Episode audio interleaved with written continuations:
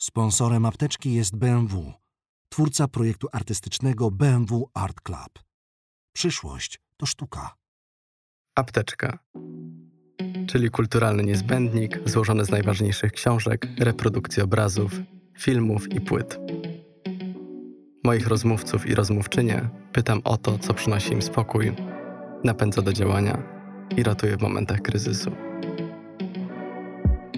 Nazywam się Mateusz Ressler i zapraszam do słuchania cyklu. Michael Hansmeyer. Powielając zagięcia. Czyta Grzegorz Szponder. Moją podręczną apteczkę od dzieciństwa wypełnia tylko jeden przedmiot. Odkąd odkryłem, jak wiele pozytywnych zastosowań może mieć programowanie, to właśnie spędzanie czasu przed komputerem na tworzeniu algorytmów, które wykorzystuję w architekturze i sztuce, daje mi najwięcej satysfakcji. Z początku zajmowałem się programowaniem w instytucjach finansowych. Nie czułem jednak powołania do pracy na Wall Street.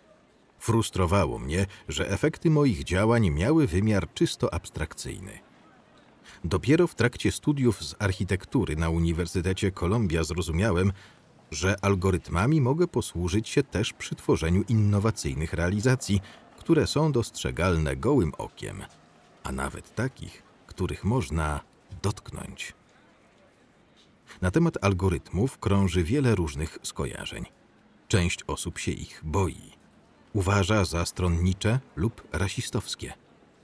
Ten zresztą słuszny sceptycyzm wynika z obawy, że dane potrzebne do ich tworzenia pobiera się niekiedy od zbyt jednolitych grup osób badanych.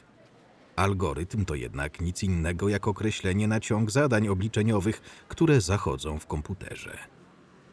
W moich pracach korzystam z inteligentnych, czyli uczących się w procesie algorytmów, by podważyć zasadność funkcjonujących w architekturze paradygmatów. Zastanawiam się nad ograniczeniami wynikającymi z myślenia o funkcji i roli formy, które w modernistycznym pojmowaniu konstrukcji zostały zepchnięte na dalszy plan. W wielu współczesnych realizacjach nie ma już miejsca na eksperymenty. Wyjątkiem od reguły są dla mnie projekty pochodzącego ze Szwajcarii przedstawiciela dekonstruktywizmu Bernarda Czumiego. Podobnie jak on wierzę, że do architektury można podejść inaczej. Dlatego najbardziej fascynuje mnie to, co nowe i nieprzewidziane. Przy pracy nad każdym kolejnym projektem pozwalam prowadzić się wyobraźni. Gdy na specjalne zamówienie BMW tworzyłem Digital Grotesque 3, zależało mi na tym, by odróżnić tę pracę od jej wcześniejszych odsłon oraz przystosować ją jak najbardziej do przestrzeni, w której będzie prezentowana. Dlatego w Nowym Teatrze w Warszawie zamiast groty powstałej z piaskowca dzięki technologii druku 3D będzie można doświadczyć immersyjnej instalacji.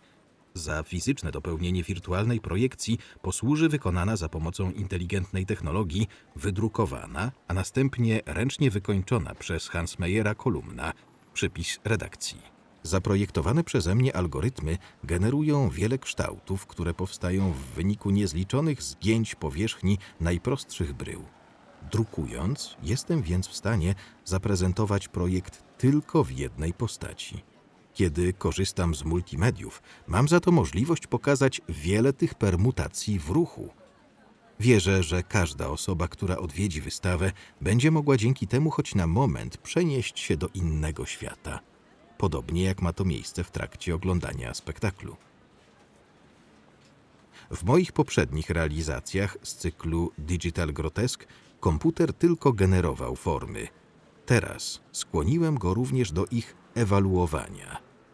W tym celu zleciłem przeprowadzenie badań na grupie respondentów i respondentek, których zadaniem było wybranie najatrakcyjniejszych wizualnie kształtów.